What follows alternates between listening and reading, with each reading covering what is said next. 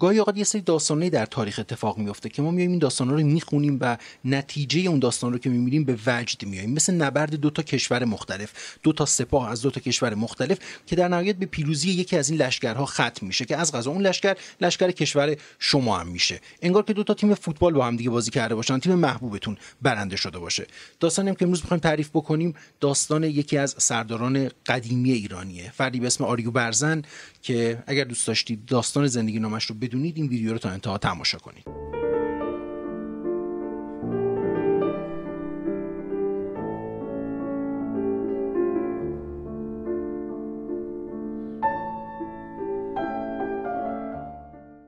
دوستان سلام. من آرمان حافظی هستم و این دومین ویدیو از فصل اول Deep پادکسته. تو Deep پادکست ما به موضوعاتی می‌پردازیم که یا تا به حال راجبشون صحبت نشده باشه یا کمتر به اونها پرداخته شده باشه.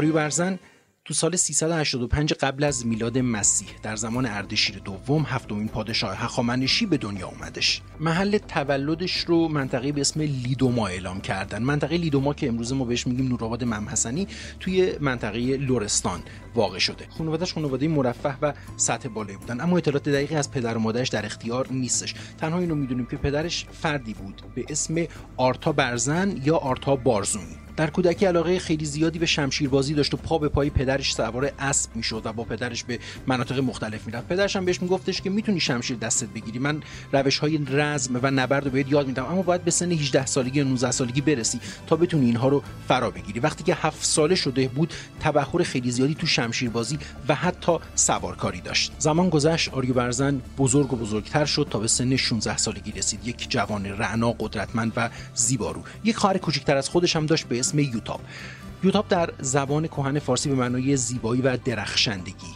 معنی میده. آریو برزن 16 ساله شیفته تعلیمات نظامی بود. دوست داشت که به ارتش هخامنشی ملحق بشه وقتی که پدرش یک چنین علاقه ای رو تو وجودش دید اونو به مراکز نظامی فرستاد تا آموزش نظامی ببینه و به آرزوی خودش برسه. زمانی که وارد آموزش نظامی شدش به قدری در مراکز آموزشی درخشندگی از خودش نشون داد و به قدری تبحر در شمشیرزنی و سوارکاری داشتش که سرآمد تمامی افرادی بود که داشتن توی اون پادگان آموزش می‌دیدن. هر ساله در بین رزم آموزان پادگان های نظامی هخامنشیان یک رسمی بودش که یک مسابقات تیراندازی بین سربازها یا حالا افرادی که داشتن آموزش نظامی می‌دیدن برگزار میشدش. به رسم اون سال هم یک مسابقاتی برگزار شد که دوستان آریو برزن به شدت ازش خواستن تا در این مسابقات شرکت کنه.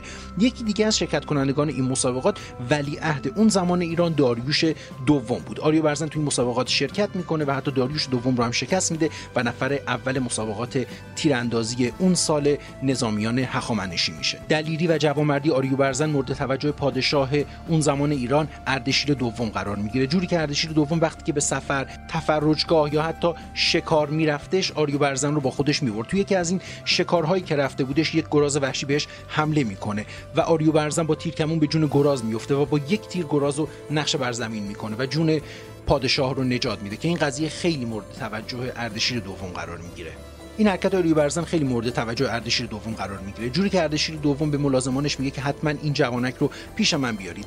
وقتی که آریو برزن به خیمه اردشیر دوم میره پادشاه یک اسب با نژاد اصیل ایرانی بهش هدیه می‌کنه و بعد هم اون رو از پارسه که اون زمان پایتخت ایران بوده و یونانیان بهش پرسپولیس می‌گفتن راهی شوشن می‌کنه. شوشن هم ما امروزه بهش میگیم شوش. آریو برزن به شوش منتقل میشه. اما چرا آریو برزن به شوش رفتش؟ اون زمان شهر شوش مرکز فرماندهی نظامی ایران بودش. آریو برزن اونجا می‌تونست آموزش تخصصی نظامی ببینه که چنین هم میشه. چهارده ماه تموم آموزش تخصصی نظامی می‌بینه و بعد از اون به عضویت ستاد فرماندهی کل ارتش ایران در میاد. همه اینها در حالی بود که آریو برزن تنها 18 سال سن داشتش.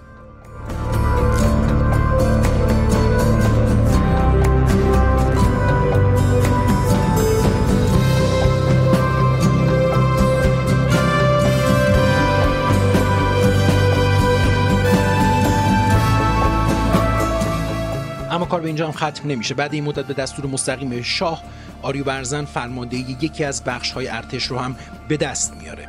در این زمان یوتاب 14 ساله بود و درست مثل برادرش شیفته تعلیمات نظامی بود. بسیار از برادرش خواسته بودش که اگر میشه اون رو هم با خودش به ارتش بیاره. آریو برزن هم گفته بودش که مشکلی نداره. فقط چهار سال دیگه صبر کن تا 18 ساله بشی اون وقت تو هم می‌تونی به ارتش ملحق بشی. چند سالی سپری میشه و اردشیر دوم از دنیا میره. بعد از اردشیر دوم داریوش دوم به پادشاهی می‌رسه که ولیعهد بود که البته نام پادشاهیش هم اردشیر سوم بودش. 20 سالی اردشیر سوم پادشاه ایران بود و آریو برزن همچنان در ارتش پادشاهی داشت خدمت می‌کرد. اما اردشیر سوم به دست فری به اسم خوج باگواش از دنیا میره. در جام اون زهر میریزن و مسموم میشه و فوت می‌کنه. بعد از اون داریوش سوم پادشاه ایران میشه که اسم اصلیش دارا بودش. دارا تاجگذاری می‌کنه و رسما پادشاه ایران میشه. در این زمان آریو برزن چهل خورده ای سال سن داشتش و یکی از محبوب ترین نظامیان و ارتشیان در بین مردم ملازمین پادشاه و حتی سیستم حکومتی ایران بود. حالا دیگه یوتاپ هم 35 ساله بودش. خواهر کوچکتر آریو برزن که به سپاه منحق شده بود و با همدیگه در بسیاری از نبردها شرکت می‌کردند و یکی از بخش های نظامی رو هم حتی در اختیار خودش داشت. اما یک جورایی داستان آریو برزن از اینجا شروع میشه. اینجا زمانیه که اسکندر مقدونی سودای تصرف ایران به سرش می‌زنه.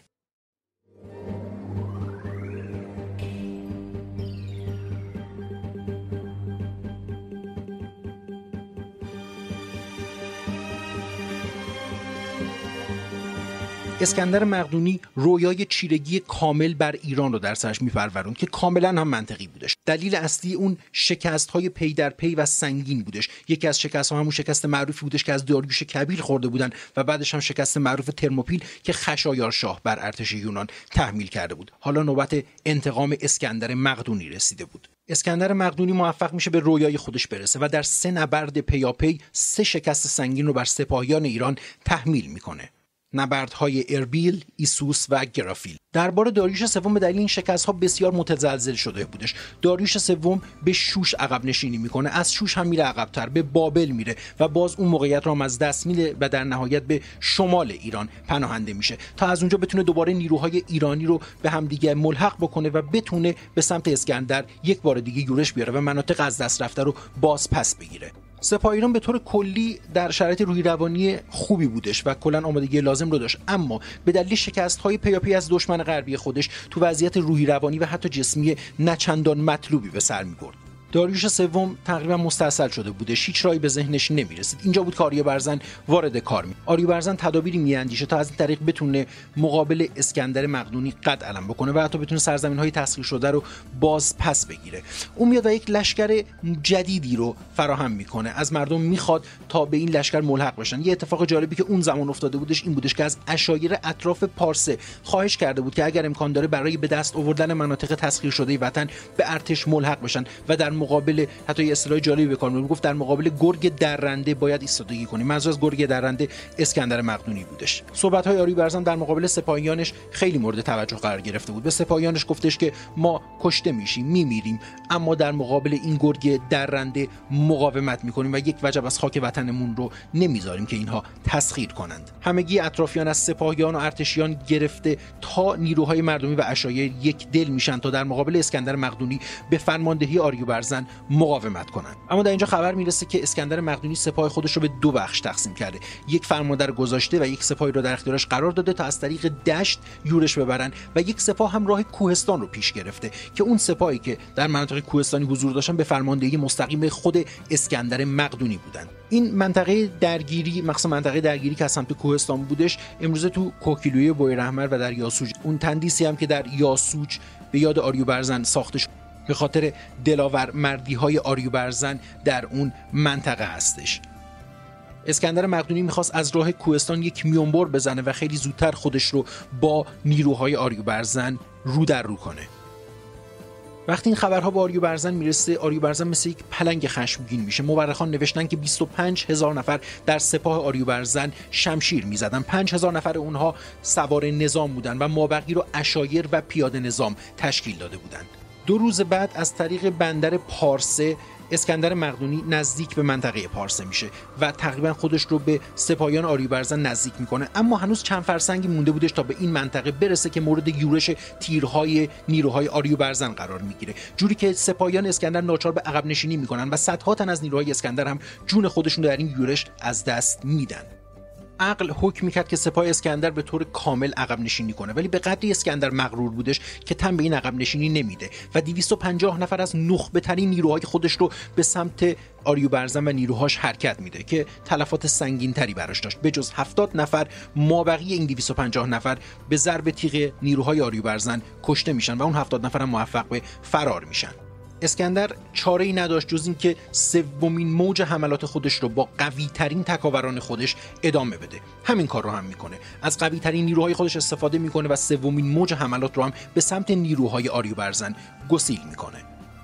پس از دو حمله ناموفق این حمله سوم بود که نتیجهش برای اسکندر وحشتناک بودش. این تکاوران قدرتمند گرمابه ای از خون رو در کوهستانهای ایران به وجود آوردند. سپاه اسکندر در سومین یورش خودش شکستی سنگین تر از دو دفعه قبل خورد و آن شب اسکندر مقدونی برای اولین بار وحشت زده به بالین خودش رفت. اون شب اسکندر با فرماندهان جنگی خودش یک جلسه ای می‌ذاره. نکته جالب اینجا بود که اصلا نمی‌دونست فرمانده جنگی ایران چه کسیه و از کلمه عجوبه جنگی استفاده کرده بود. گفته بود این عجوبه جنگی کیه که اینجوری داره در مقابل سپاهیان من مقاومت می‌کنه. اسکندر باز هم تسلیم نشد و قرار بودش که اون شب دوباره یک یورش دیگه ای رو تعبیه کنه. اسکندر متوجه یک واقعیتی شده بودش که شکست نیروهای ایران از طریق نبرد کوهستان خیلی خیلی اقدام سختی می‌تونه باشه. فهمیده بود که فرمانده که در مقابل اون قد علم کرده مردیه که به نبرد کوهستانی بسیار تسلط داره. پس تصمیم می‌گیره که نیروهای خودش رو دوباره به دو بخش دیگه تقسیم بکنه. خب یک نیرویی که از سمت دشت داشتن به سمت سپاهیان آریوبرزن از پشت سر حرکت می‌کردن. تصمیم گرفت که یک قسمت دیگه از نیروهای خودش رو دوباره به همون دشت گسیل بکنه تا اونها از پشت سر بتونن سپاهیان آریوبرزن رو غافلگیر کنن و خودش به همراه سایر نیروهای باقی موندهش از جلو و از روبرو در کوهستان با آریوبرزن و سپاهیانش روبرو بشن. اسکندر فهمیده بودش که به این منطقه تسلط زیادی نداره. افراد اسکندر میگردن و یک چوپانی رو پیدا می‌کنن و از اون چوپان می‌خوان که اطلاعات لازم رو در مورد این منطقه به اونها بده و در ازاش هم سکه و زر دریافت کنه چوپان جمله خیلی جالبی میگه میگه از فکر نبرد با آریوبرزن بیا بیرون. تو نمی‌تونی حریف این آدم بشی. اسکندر عصبی میشه و میگه که تو فقط راه رو به ما نشون بده. یه سری اطلاعات از چوپان می‌گیرن و سعی می‌کنن که از طریق این اطلاعات جغرافیایی به نیروهای آریوبرزن فشار بیارن. تعداد نیروهایی که حالا به دشت فرستاده بودن بیشتر شده بودش. از اون طرف هم خود اسکندر به همراه نیروهاش راهی شهر پارسه شده بودن. تا از اون طریق بتونن با آریوبرزن روبرو بشن و در یک محیط وسیعتر و راحتتری با اون پیکار بکنند. دو روز از تغییر تاکتیک اسکندر گذشته بودش و همچنان اسکندر راه به جایی نبرده بود. در عین این دو روز هم نیروهای آریوبرزن به سپاه و لشکریان اسکندر شبیخون می‌زدن جوری که اسکندر بسیار عصبانی شده بود و گفته بود این چوپان به ما دروغ گفته و خیانت کرده. در حالی که واقعیت این بودش که استراتژی آریوبرزن همچنان قوی تر از اسکندر بودش و همچنان ضربه هایی که به اسکندر وارد می‌کرد بسیار قدرتمند و کاری بود و سپاه اسکندر رو مختل کرده بودش. سپاه اسکندر که قرار بود از روبرو با لشکریان آریوبرزن درگیر بشه کاملا فلج شده بود و تمام امید به لشکریانی بودش که از راه دشت قرار بود از پشت سر با آریوبرزن روبرو بشن. در این مدت آریوبرزن و لشکریانش فرصت پیدا کردن تا بتونن مسیر جنگ رو تغییر بدن قشنگ مسیر رو عوض کردن و با اون سپاهیانی که از دشت اومده بودن مستقیما رو در رو شدن و با اونها به نبرد پرداختن.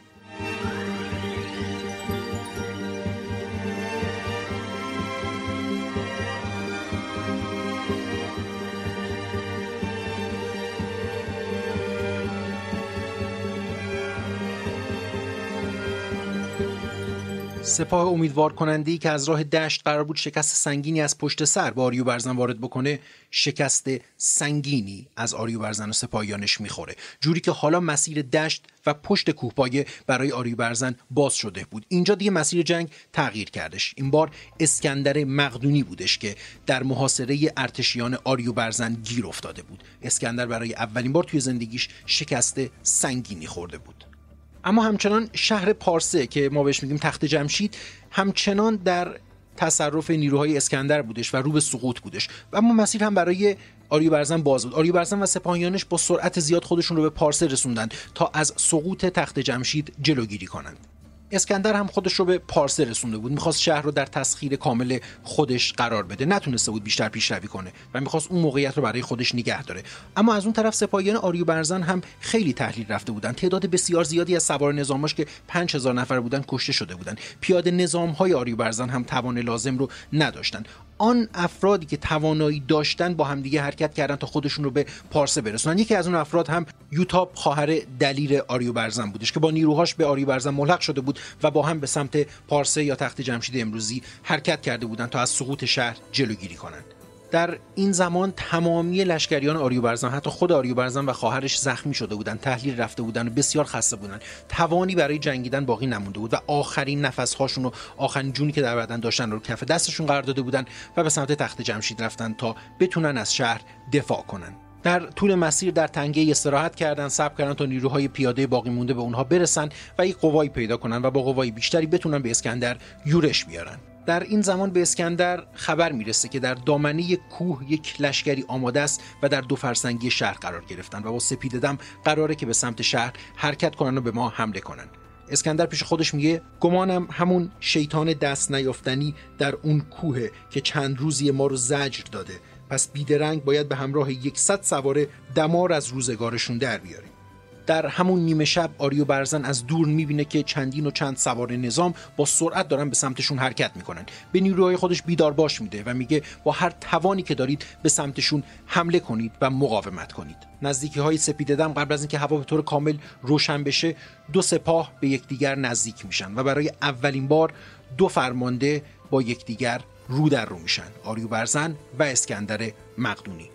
هر دو نگاهی به هم می‌کنن و اینجا اسکندر می‌فهمه که این فرماندهی بودش که تا الان اینقدر براش مزاحمت ایجاد کرده بودش. هر دو فرمانده سوار بر اسبهای خودشون با سرعت به سمت همدیگه یورش میارن اسکندر شمشیر خودش رو بالا می‌بره و با یک ضربه قدرتمند دست چپ آریو برزن رو از شونش جدا می‌کنه. در همین لحظه آریو برزن یک ضربه شمشیر محکم به شانه چپ اسکندر مقدونی می‌زنه و زخم بزرگی بر پیکره اسکندر نقش میبنده و حتی زره اسکندر پاره پاره میشه. جوری که همه لشکریانش و افراد زیر دستش با دیدن این صحنه وحشت می‌کنن و یکان احساس می‌کنن که اسکندر کشته شده. در همین لحظه در میدون جنگ یک نفر فریاد می‌زنه که اسکندر زخمی شد و آریو برزن کشته شد. یعنی اینکه سپاهیان ایران شکست خوردن که اصلا واقعیت نداشتش. آریو برزن یکی از دستاشو از دست داده بود. به شدت زخمی شده بود. اما با اون دستش همچنان افسار اسب رو گرفته بود. شمشیر رو هم در همون دست نگه داشته بودش و تلاش می‌کرد که از اسب پایین نیفته تا نیروهای خودش رویشون رو از دست ندن و همچنان بتونن مقاومت کنن. آریو برزن تو همون وضعیت سخت و وحشتناک دوباره به سمت اسکندر حمله می‌بره و یک ضربه دیگه این بار به سر اسکندر می‌زنه. همه این ضربات به قدری کاری بودن که تا پایان عمر با اسکندر باقی مونده بودن. اما به دلیل این ضربه و به دلیل اینکه دستش رو از دست داده بود تعادلش از دست میره و از روی اسب پایین میفته در این لحظه دو سوار ای که در لشکر یونانیان میجنگیدن وقتی که می‌بینن آریو برزن از زمین افتاده و تعادلی هم نداره از اون طرف داره جون میده سری خودشون رو به آریو برزن رسوندن و تا تونستن ضربات شمشیر رو بر پیکره آریو برزن وارد کردن. و این گونه شد که آریو برزن جون خودش رو از دست داد. یوتاب خواهر آریو برزن این صحنه رو از دور می‌بینه. بسیار خشمگین میشه و با سرعت تلاش می‌کنه تا خودش رو به اسکندر برسونه. گفته میشه که تو راه چهار پنج نفر از سربازان اسکندر رو از پا در میاره. اما چندین نفر به سرش میریزن. اون رو زخمی می‌کنن. در نهایت هم از اسب به پایین میفته و در نهایت نحوی مرگش به این صورت بود که سرش رو از تنش جدا کردن و اون هم نتونست اسکندر رو به قتل برسونه. در اینجا یک اتفاق جالبی توی این جنگ افتادش که تو تاریخ جنگ های مختلف چه سنتی چه حتی جنگ های مدرن کمتر دیده میشه. مخصوصا تو جنگ های سنتی جنگ های باستانی. معمولا در جنگ های باستانی به این شیوه است که وقتی یک فرماندهی کشته میشه یک جورایی جنگ تموم میشه و افراد عقب نشینی می‌کنن. اما داستان این جنگ فرق داشتش. هم یوتاب کشته شده بود و هم آریو برزن اما سپاهیان همچنان ایستاده بودن و تا آخرین قطره خونشون داشتن مقاومت می‌کردن. گفته میشه این اولین بار در طول جنگ های تاریخی بودش که سپاهیان پس از کشته شدن فرماندهشون همچنان داشتن ایستادگی و مقاومت می‌کردن. این بار هم مسیر جنگ داشت تغییر می‌کرد و اسکندر ناباورانه داشت فقط نگاه می‌کرد که سپاهیانش چطور دارن با سپاهیانی بدون فرمانده میجنگن و حتی از اونها شکست می‌خورن. تعداد بسیار زیادی از افراد اسکندرجور که در تاریخ نوشته شده بودش از اینجا بعد نیمی از سپاهیان اسکندر جون خودشون رو در اثر مقاومت سپاهیان بدون فرمانده آریو برزن از دست دادن. اسکندر ناچار شد به شهر پارسه عقب نشینی کنه. یعنی از دشت هم فاصله گرفتش. نمی‌تونست حتی اون دشت رو هم برای خودش نگه داره. و همونطورم که قبلتر گفتیم اسکندر خودش هم به شدت در این جنگ زخمی شده بود. غروب اون روز بومیان شهر پارسه یا همون پرسپولیس خودشون رو به دشت نزدیک شهر رسوندن به اون قتلگاه و دیدن که جنازه تمامی افراد روی زمین افتاده. هیچ کسی در این نبرد زنده باقی نمونده بود. و همونطور که یاران آریو برزن باش عهد و پیمان بسته بودن تا آخرین قطره خونشون برای وطنشون ایستادگی کرده بودند. تنها موجود زنده ای که اونجا دیده می‌شد اسب آریو برزن بود اسبی به اسم تندر. بومیان میگن که اسب بر بالای سر جنازه آریو برزن ایستاده بود و از یالهاش خون میچکید که گفته میشه خون خود آریو برزن بودش. و خیلی اندوهگین داشت به جنازه صاحبش نگاه می‌کرد. بعدش هم بومیان گفته بودن که تندر از اونجا فاصله گرفت و رفت و معلومم نشد که به کجا رفته. تا سالها پس از اون درگیری خونین و اون جنگ ناجوان مردانه مردم شهر پارسه می‌گفتند که صدای شیهه و نعره تندر اسب برزن شنیده میشه. صدایی که به مردم اون دیار حس قدرت می‌داد حس آزادی می‌داد. حس می‌کردن که می‌خوان مقاومت کنن و حس مقاومت رو به این مردم القا میکردش. به قول معروف قهرمانان نه تاریخ تولد دارن نه تاریخ مرگ. قهرمانان همیشه در دل مردمانشان زنده هستند. دوستان امیدوارم این ویدیو مورد توجهتون قرار گرفته باشه. اگر دوست داشتید می‌تونید این کانال رو subscribe کنید تا به آرشیو سایر ویدیوها دسترسی داشته باشید. این دومین ویدیو از فصل اول Deep پادکست بود. اگر این ویدیو رو دوست داشتید لایک کنید. نظرتون راجع به این ویدیو برای ما بنویسید و کامنت بذارید که موضوعات بعدی ما در چه موردی باشه. این زندگی نامه قهرمان ملی ایران بود. آریو برزن مردی که اسکندر مقدونی رو شکست داد.